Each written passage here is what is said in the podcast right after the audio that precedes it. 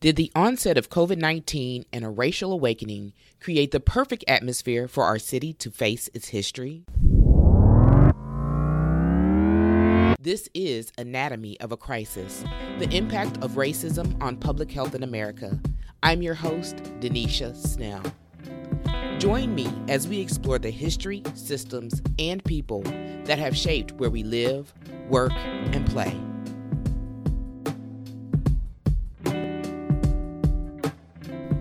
Hello, thank you for joining us again for Anatomy of a Crisis. I'm here today with Hakima Payne, who is affectionately called Mama Hakima in the community. Mama Hakima, I'm grateful to be here with you today and grateful to have this conversation. I want to start out by asking you to tell folks a bit about yourself in your organization. I'm sitting here in your building with you today. Tell us a little bit about yourself, your organization, and why you're here. Thank you so much for having me on your show. I am a born and bred Kansas Cityan, as uh, I often say. So I have the advantage of having lived the full trajectory of my 20, I'm sorry, 59 years. I'm really uh, pushing it. 59 years in one place. And so I've got to see the trajectory, how maternal and infant health has evolved in this place, which really mirrors what's happening nationally. I think Kansas City is a pretty fertile testing ground. We're kind of a microcosm of, of what's happening everywhere else mm-hmm. throughout the country. But I started my organization, Uzazi Village, in 2012. So we'll be celebrating our 10th anniversary next year. And I started it because of my own journey. I've had nine babies of my own, all beautiful, wonderful, healthy pregnancies and uneventful births that all went really well, but that is not the typical experience of African American women. I started my career um, in my mid to late 20s as a labor and delivery nurse, and what I saw really shocked me and really radicalized me. I went to work at the local hospital that happened to be the hospital where I gave birth to my first baby at the age of 15. That was an unpleasant enough of an experience that even though I loved pregnancy and birth, I did not care for the, the hospital birth experience. So I was really excited to go back and work in that very hospital where I had given birth. But what I saw from my insider's view as a labor and delivery nurse really shocked me. I refer to it as soul crushing mm. uh, because I saw so much of what really goes wrong with healthcare for black women mm-hmm. uh, or black birthing persons as they subject themselves to that clinical experience. So as a new nurse, I witnessed a lot of racism that I think is really inherent in healthcare systems, as well as sexism. There's a lot of sexism in maternity care, but definitely the racism is there. And the ways in which it expresses itself can be really subtle, but the outcomes aren't subtle at all. The mm-hmm. outcomes really result in the health inequities or the health disparities that we see and that people are talking about all the time now. It was decades before I saw this issue really come to the forefront the way it is now. Now everybody's talking about black maternal mortality and black infant health. But I spent most of my career saying, hey, wait a minute, something's really wrong here. Mm-hmm. And everyone else kind of saying, what? What are you talking about? So it, it feels really vindicating sometimes, although it feels a little trendy sometimes. Mm. But there is something vindicating that now these conversations are part of the public discourse about how black women are treated in healthcare and how it impacts their health outcomes and how it impacts the next generation because we're talking about birth here and and how we systemically treat and steer birth in such a way as to have a negative impact even on the next generation you know that's coming up mm. So, I mean, that in a nutshell is why I do what I do because I had such positive birth experiences myself, especially once I left the hospital system. Okay, so we'll, so there's so much that there's a lot. I, there's a lot.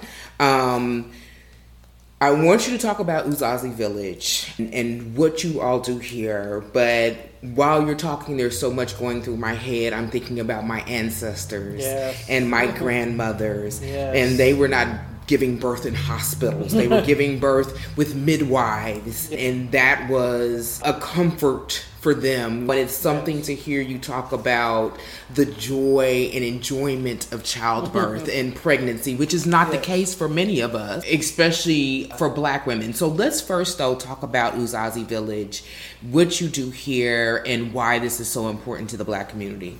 Well, I, I do have to back up just a bit because okay. my own story is informed by exactly what you said because my birth experiences shifted when I shifted from hospital birth to home birth. Mm-hmm. And so from baby number four, I had my fourth baby at home with midwives, and all my babies after that were born at home. So I had six home births with midwives, and that totally reshaped my thinking about birth. It totally informed my expectations as a labor and delivery nurse mm-hmm. because I knew what normal birth looked like. I, I had my own home births, I had gone to other people's home births who were in my peer group. I knew what normal birth looked like, and I was just so puzzled as to how you take, you know, normal, healthy, childbearing persons and put them in this environment and totally medicalize their experience. Mm-hmm. When I know in another environment it would have looked,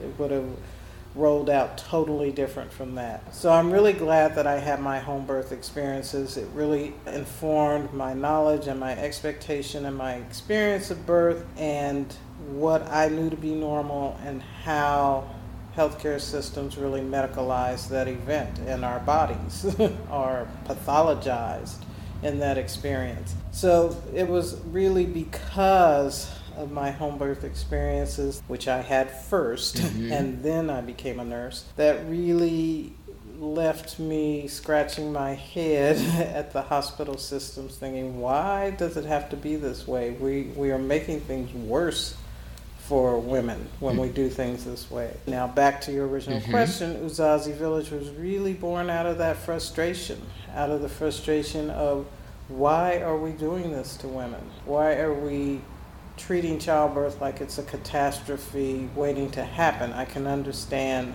managing a catastrophe when it does happen, but mm-hmm. why is everyone a disaster waiting to happen? And then there's this heavy handed, technological, medicalized approach to birth that really just does nothing to enhance the safety or the satisfaction of the experience.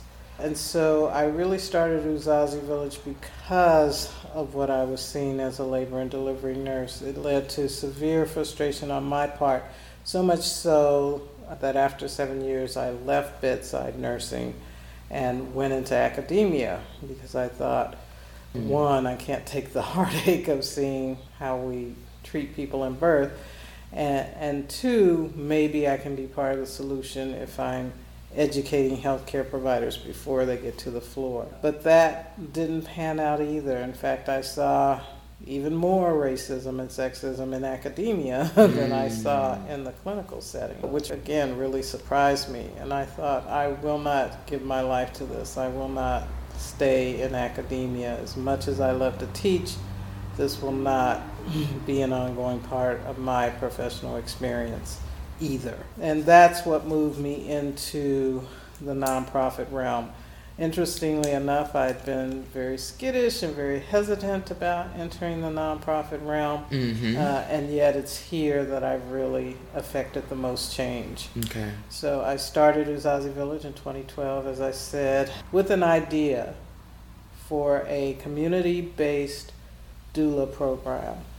Uh, a doula is a professional pregnancy and labor support person. I think of them as pregnancy labor and postpartum navigators, Mm-hmm. where they hold your hand and sort of companion you through those experiences. And that's the kind of uh, program I wanted to get off the ground.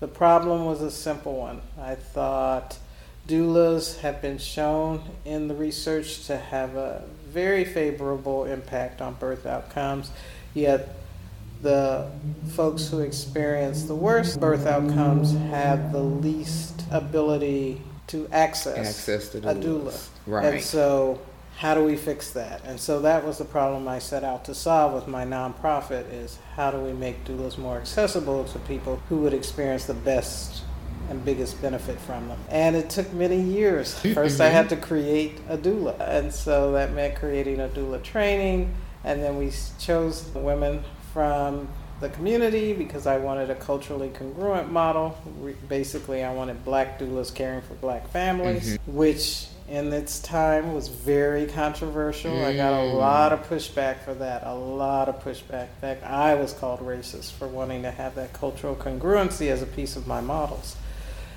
And uh, so we created a training. We interviewed and got folks who wanted to become doulas. And then the biggest piece of that puzzle that I had to solve is who's going to pay for this? Mm. because the women who would be receiving the doulas wouldn't necessarily have the, the finances to afford them. And so I made a list of all the stakeholders. Who benefits when women have a healthy pregnancy and a healthy birth, and give birth to a healthy baby? Who Mhm. benefits? And I made a list, and lots of folks benefit from that. And I thought, aha, that's who should pay someone Mhm. who's on this list because they're receiving the benefits of this. So it shouldn't just be on the family who are the di- direct recipients of the care to pay because everybody, so many people benefit when there's a healthy pregnancy resulting in a healthy baby. And so that's when I started recruiting insurance companies, and for several years we did have insurance companies pay us. I know right now a lot of states are moving toward Medicaid reimbursement. And so, yeah, back then, Medicaid reimbursement was not a thing. It, it still isn't a thing Right. in most states, but it, lots of folks are having the conversation now. Um, and and so we got insurance companies to pay, and after a few years, I I moved away from that model because insurance companies, uh, ironically, the more popular the program became, Mhm. the more restrictive they became about who could be in it. Because as it became popular, they had to put out more money. And remember, they weren't being reimbursed. Medicaid wasn't reimbursing the Mm. insurance companies, they were just paying from their own coffers.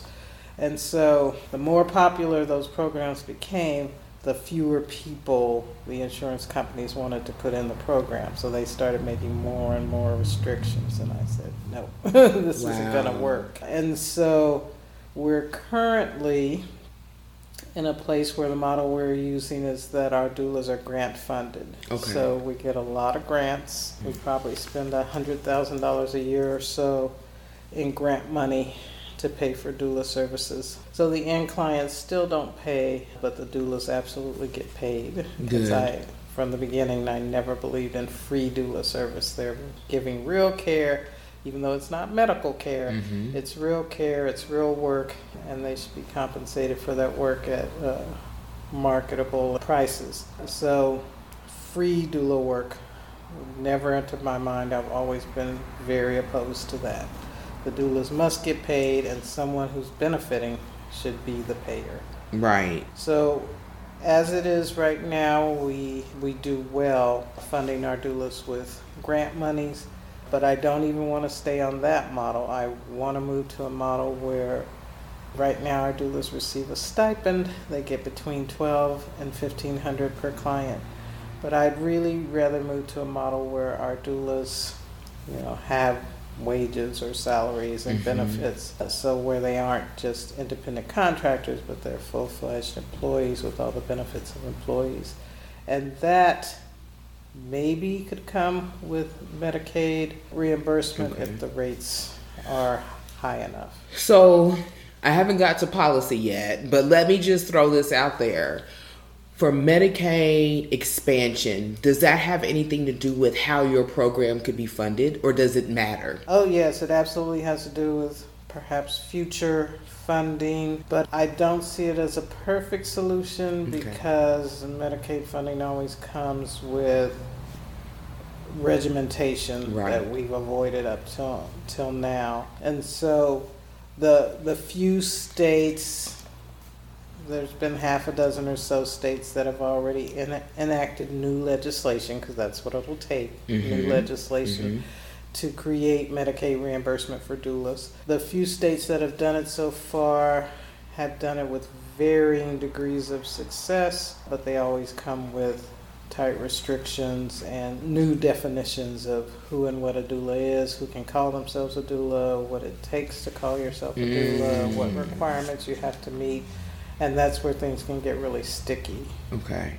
There's a couple things I want to ask about. I want to back up a little bit and talk about how we got here to this point where black women, regardless of their education, regardless of their income, are being most affected by the maternal mortality rates how did we get here? Because people would say, you know, well, she's not educated. Well, that doesn't happen to be the case. Or she doesn't make enough money to do this. But you have black women who are educated and who make good money who are still suffering from what's happening right now with maternal mortality rates. Talk to us about mm-hmm. how we got here.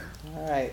Happy to talk to you about that. You probably won't like my response because we've never been anywhere else. Mm. We've never been anywhere else. So I understand that. I want our audience to understand what that means because again, I mentioned my ancestors earlier. Now, what they would tell you was they were not in a good space, but they were in a loving space. If that makes sense. Yes. Right?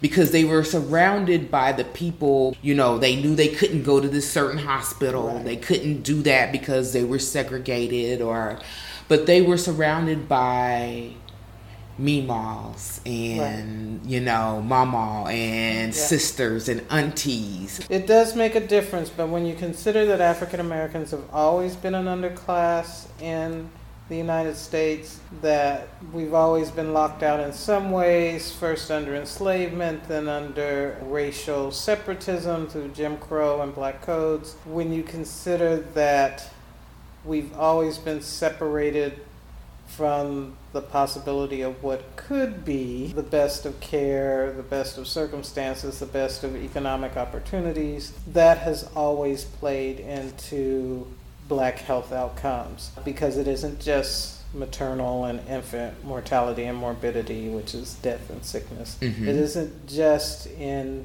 perinatal care or maternity care, it's across the board that African Americans suffer worse health outcomes. And that's because we've always existed in a social milieu where we were locked out or left out. So it shouldn't come as, as any surprise that since the time they've maintained records that black maternal health and black infant health has always been below that of white maternal and infant health. So Mhm. that's always been the case. So we didn't get here, we've always been here. Interestingly enough, some of those numbers are actually worse now than they Mm. were.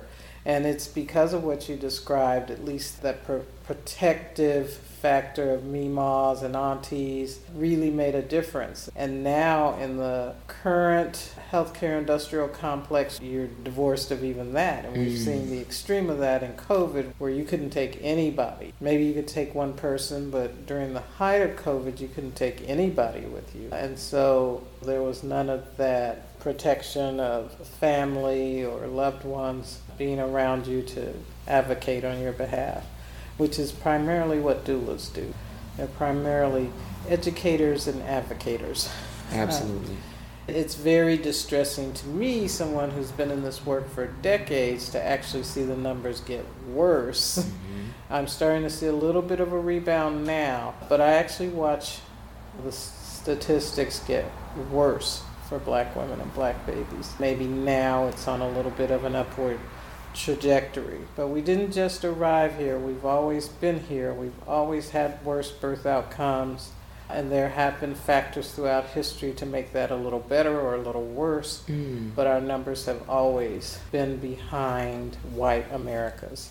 So, what are the factors in history that have made the numbers a little better or a little worse? Let me just throw this out here. When you have people who are ignoring the battle cry essentially of black women and black families saying we have an issue but you have to have somebody like a Serena Williams who comes out and says something, and then people say, "Well, we don't understand. She's wealthy. She has all this money and this fame and and access to the best."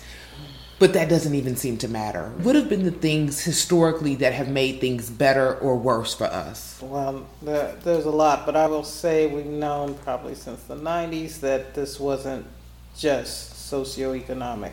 We've known for a while now that it didn't matter how well educated you were or how much money you made. It really only mattered that you are black. mm-hmm. And that if you are black, that the racism that comes from the experience of living life in a black body is what puts you at risk. Uh, so it doesn't matter how well educated or not that black body is. It's just the fact that you're in a black body. I think the medicalization of birth has been one of those things that makes it worse that even the way healthcare providers are taught, I think all the bias and racism is also in education. That was certainly my observation when I entered that field. Healthcare providers are taught to have different expectations of black bodies than they do from white bodies. Tell me more. I know what you mean, but I want to be able to walk the audience through this. I mean, I'm a black woman, of course, and I've lived this, but I want somebody who may be, you know, I'm a doctor and I'm an OBGYN and I am not racist, Mama Hakima. Oh, well, walk me through what you see. Always, they always say that. Absolutely. Uh, so let's and, talk about that. And so I, I think this is part of the social sickness that is America, uh, okay. uh, is that we just on sight have different expectations of white bodies than we do for black bodies, or that we have different beliefs about black bodies than we do about white bodies and we unconsciously or subconsciously act on those beliefs, biases, and expectations whether or not we realize it. So, one of the things that's subtly taught and commonly believed is that black bodies can endure more pain. Mm-hmm. And that totally impacts not only how your pain is treated, how your pain is perceived, but it also does something to the psyche of the person treating you about their compassion toward your suffering. All of this is rolled into clinical care and how that person is treated. All those black women, you know, they're always loud with their pain, but they really don't have it that bad and and oh they just make a lot of noise but just ignore that they're okay so there's a lot of that that's mm. sort of mm. inherent in the in the teaching and it was I saw it even in my own education that uh, black bodies are just received and perceived in a very different way, and that usually is negative, that usually uh, amounts to less compassion. There's just so many ways that it expresses itself. Another way is racism can even embed itself in healthcare. And so the best example I give for that is drug testing of pregnant bodies. So the ethical way to do drug testing of pregnant persons would be to either drug test everyone or drug test no one. That would be what would be most fair and would meet a high ethical standard. Treat everyone the same and give them the same thing, or just treat no one with that test. But that is not how it happens in healthcare settings. Individuals are tested according to criteria and that criteria is incredibly subjective. Mm. And so, if black bodies are seen as suspect, which they typically are, and there's any doubt, then that clinician, be it a nurse or a doctor, really anyone can order drug testing at any provocation, and the fact that you're black is going to trigger that testing just because black bodies are seen as more suspect. So you mean to tell me that number one, there's a policy around this? Yes, absolutely. And number two, everybody is not just automatically drug tested if you're pregnant? No, no, it's by criteria, and that criteria usually is criteria that black people are going to meet. So the policy might say, we're going to drug test someone who has a history of drug use. So it doesn't matter if it was 10 years ago or 10 minutes ago. If you have a history that's written in the record, you're going to be drug tested again. The policy might also say anyone on Medicaid will be drug mm. tested, or anyone who's late to prenatal care, who starts prenatal care after 20 weeks, should be drug tested. Not taking into the other factors that can make you late uh, to start your prenatal care. You know, that you might be uninsured, so it may take weeks to months to get mm-hmm. insured, mm-hmm. and Medicaid is insurance. So, not taking into account all of that, just the fact that you start prenatal care late may flag you for drug screening and drug screening your baby. And a lot of hospitals don't inform you that they're drug screening you, drug testing you, or drug testing your newborn. And so, what that results in is that African American women are drug tested about 50% more than white women are. Mm. And it's mm. just because the black body is suspect or any any behavior can be interpreted in that negative way. Mm. And anything you say or do can trigger someone to drug test you because they're suspect. So, what does this look like then with this whole opioid thing that has happened, which we know historically did not mm-hmm. start with black folks?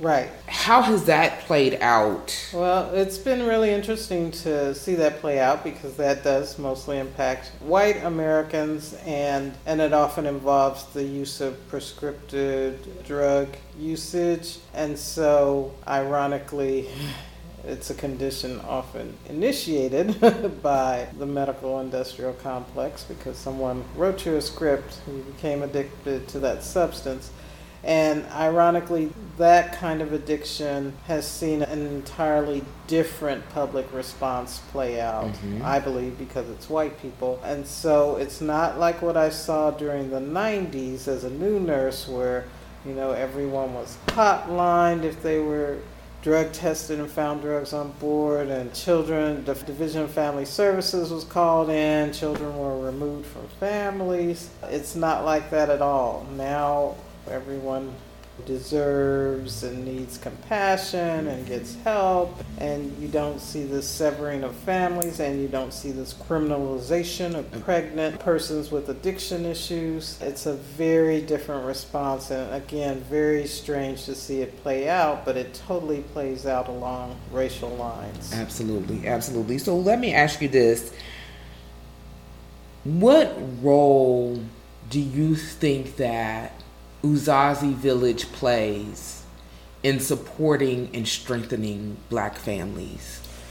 I think we play a huge role. So, so there's our models. We have our models of care, and what we do here at Uzazi is uh, essentially create adjacent systems, okay. culturally specific adjacent systems. So, for instance, we're sitting in our clinic. This clinic is a result of another model of care. I call it the Village Circle model. It's an Afrocentric group prenatal care model. So, this is an experimental clinic. I'm trying out an idea, what I call an Afrocentric adjacent system. Black women can come here, get their prenatal care. They're still going to give birth at one of our local hospitals around here but they're going to have a doula assigned to them in this clinic. That doula is going to provide that continuity of culturally congruent care by accompanying them to the hospital setting, which we mm-hmm. consider toxic and hostile environments for black bodies. But they're going to get the nurturing care here in our Item A clinic, and then they're going to have a doula that will accompany them to their hospital if they're giving birth in the hospital. So we so that would be an example of how we're creating sacred space around maternity care that sort of nurtures gestating black bodies and pr- provides safe space for them even when they have to go into toxic arenas. I know the hospitals around the country are the same, that no one in this moment is getting it right. And so we are working to reform healthcare environments to become more less racist, so to promote anti-racist ideologies and, and policies mm-hmm. in healthcare settings, but we're also working on the community side to create safe space mm-hmm. for black bodies and black families. Okay, so I, you know I'm gonna have to go here because I can hear people saying, you know, we're talking about the mothers, mothers, mothers. We're the fathers in this, mm-hmm. right?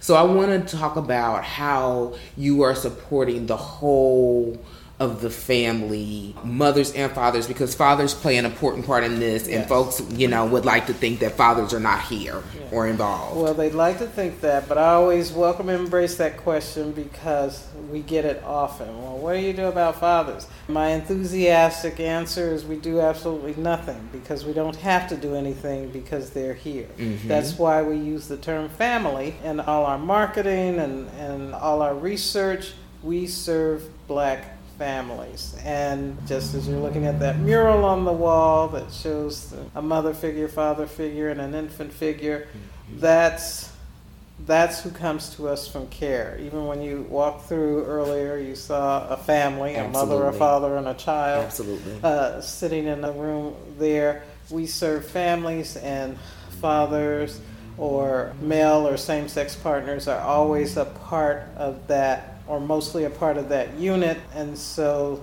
that means they're integrated in all that we do. We purposely don't set aside uh, space or hold up a banner that says, hey, this is for you fathers, because we're not trying to attract them. We assume they're already there because they're already there. Absolutely, absolutely. So, I want to ask a question. So last, and this is amazing how this happened. Last week was Thanksgiving. Yes. And during a conversation at Thanksgiving, I heard a member of my family who happens to be an OBGYN say, I was talking to my oldest daughter about doula. She's in college, and I said, you know, maybe you could consider becoming a doula. That might be something that you might be interested in.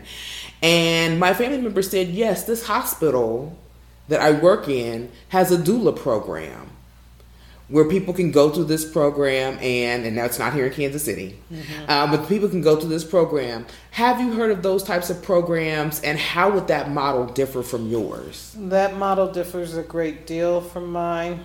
I won't come out and say that there shouldn't be hospital-based doula programs, but I am a little skeptical about when it comes to hospital based doula programs. I run a community based doula program, okay. and that's the language we use. I always call it that because that's what it is it's community based, which is different from a facility based mm-hmm. or hospital based doula programs. Remember earlier I said in this conversation that doulas are primarily educators and advocators? Well, it's difficult to advocate for someone when you're being paid mm-hmm. uh, by the institution that Absolutely. you may have to advocate against. Absolutely. So, so I do see not that a, doula, a hospital-based doula program couldn't be successful by some measures, but there is an inherent conflict there. Absolutely. And if the doula has to advocate on behalf of the client in the face of an institution that's, you know, paying them their paycheck, that's it's kind of an untenable position for the doula. But they can be great change agents. They can effect slow and subtle change from within the institution. Mm-hmm. They can mm-hmm. apply subtle pressure. So there's a space for them to make change within that institution, but there is there definitely is some inherent conflict there too. Okay, okay. I just wanted to know your thoughts. I mean, I love the community-based program. One of our more famous doulas, Erykah Badu. Yes. yes who who I believe is very good at what she does, both singing and being yes. a doula. Watching her has helped me to understand how that community based again it's an auntie right we're yes. looking at auntie Erykah go in yes. and work with these women and, and be alongside these women and so i just definitely want to hear what your thoughts were on a hospital based program it piqued my interest when she said it because i thought you know that's something that's a little different mm-hmm. a little unique but i could see the there's conflict, but it could work, and and I won't say that that might not be a part of my future work. Right okay. now, we currently have a doula training system that mm-hmm. we created here, and we travel around the country and do that training. So just this year, we went into five communities. They were all here in the Midwest, but we went into five different communities to help them start up community-based doula programs. So we're helping others do that all around the country. I think it's only a matter of time before we're contacted by a hospital Absolutely. to help us do the same. I think it's only a matter of time and and I don't know how I'll respond in that moment, but I'll probably proceed very carefully. I want to know what their motives are, what their expectations mm-hmm. are, how they plan to integrate this, how much buy-in do they have with the clinicians who are part of their healthcare system, what support do they have in the communities that they're going to serve for this so there's a lot of questions that I would ask. So I'm not saying that it's impossible, but I think we need to proceed carefully. Absolutely. So in your work, and we've talked a lot about the community work, I want to talk about policy and how you envision yourself and your organization being a change agent for policy, whether it's state level, federal. What does that look like? Ooh, that that is a big conversation because I think policy is so critical. Policy is simply our rules for how we do what we do, and so I think policy is really, really important in this game. I've found that over time, in the ten years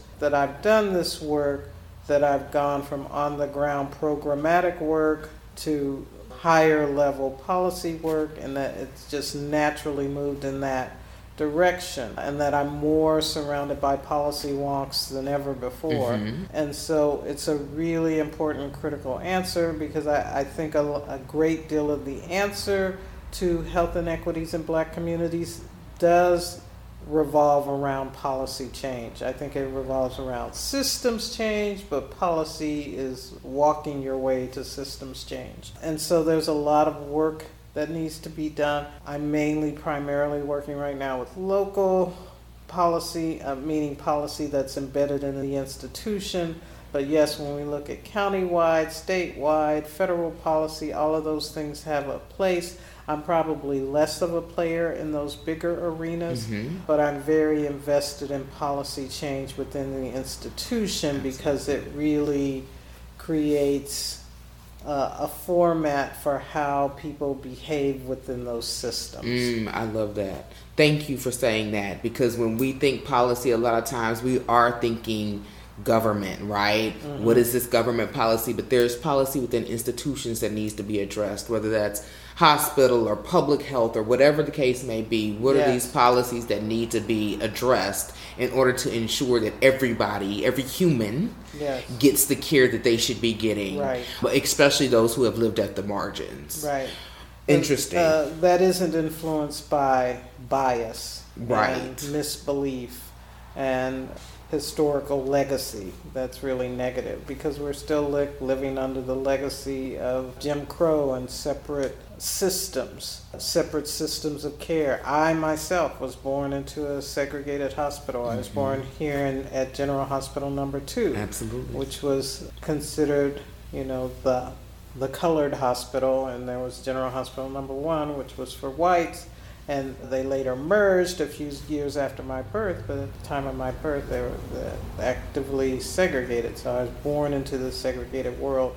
So it's not that far off, mm-hmm. and our thinking is absolutely still impacted by those historical facts. Absolutely. So if we have some listeners who are not black or not people of color, and they want to get involved and help, what would you say to them to get involved to help push this narrative of inclusiveness in healthcare?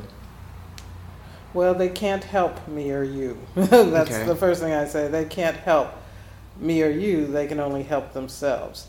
And I think it's really important for white Americans to understand that racism isn't a black person's problem or a Latino's person's problem or an Asian person's problem. It's an American problem. It's all of our problem. And they need to understand how they're negatively impacted if I don't get quality health care. Mm-hmm. They have to understand that if a black baby dies in their city, that absolutely has an impact on them. They need to understand what that impact is, and they need to do this work for themselves. They need to find it unbearable to live in a system that treats other human beings this way. Mm. I don't want them to do it for me. They can't do it for me. They're, they can't help me, but they can help themselves. They could do it for themselves because they want to be better people and they want to live in a better world. Absolutely. And then if you had a direct line to black mm-hmm. women and black families, what would you say? I would say don't believe the lie. Don't believe because you live in a black body that you're sicker, that things have to be this way for you. This is all artificial. It's all man made. It's because we live in a corrupt system that doesn't value us, that doesn't see us, and this is the fallout of it. But don't believe the lie that something's wrong with you because you inhabit a black body. Oh, Mama Hakima, thank you so much. Now, if people want to get in touch with you or want to learn more about your organization, how do they find you? You can find us online. Our website is www.uzazivillage.org. We're on all social media uh, Facebook, Twitter, and Instagram. And of course, we're embedded here in Midtown in Kansas City in the heart of the community. We welcome people to find out more about us. We are so proud of our models, of our anti racist, Afrocentric, culturally congruent care models. We are absolutely trying to reform healthcare from both the inside and the outside. And we're very proud of the work that we do and invite anyone to support that work uh, or to come join us in that work. Absolutely. Thank you so much. Thank you. Thank you for joining us for another episode of Anatomy of a Crisis. To learn more about Hakima Payne and the work that Uzazi Village is doing in the community, visit www.uzazivillage.org. That's U Z A Z I village.org. Thank you for joining us for Anatomy of a Crisis The Impact of Racism on Public Health in America. This podcast is a production of the Kansas City Public Library in partnership with the Kansas City Health Department. We hope you enjoyed the conversation, and until next time, be well.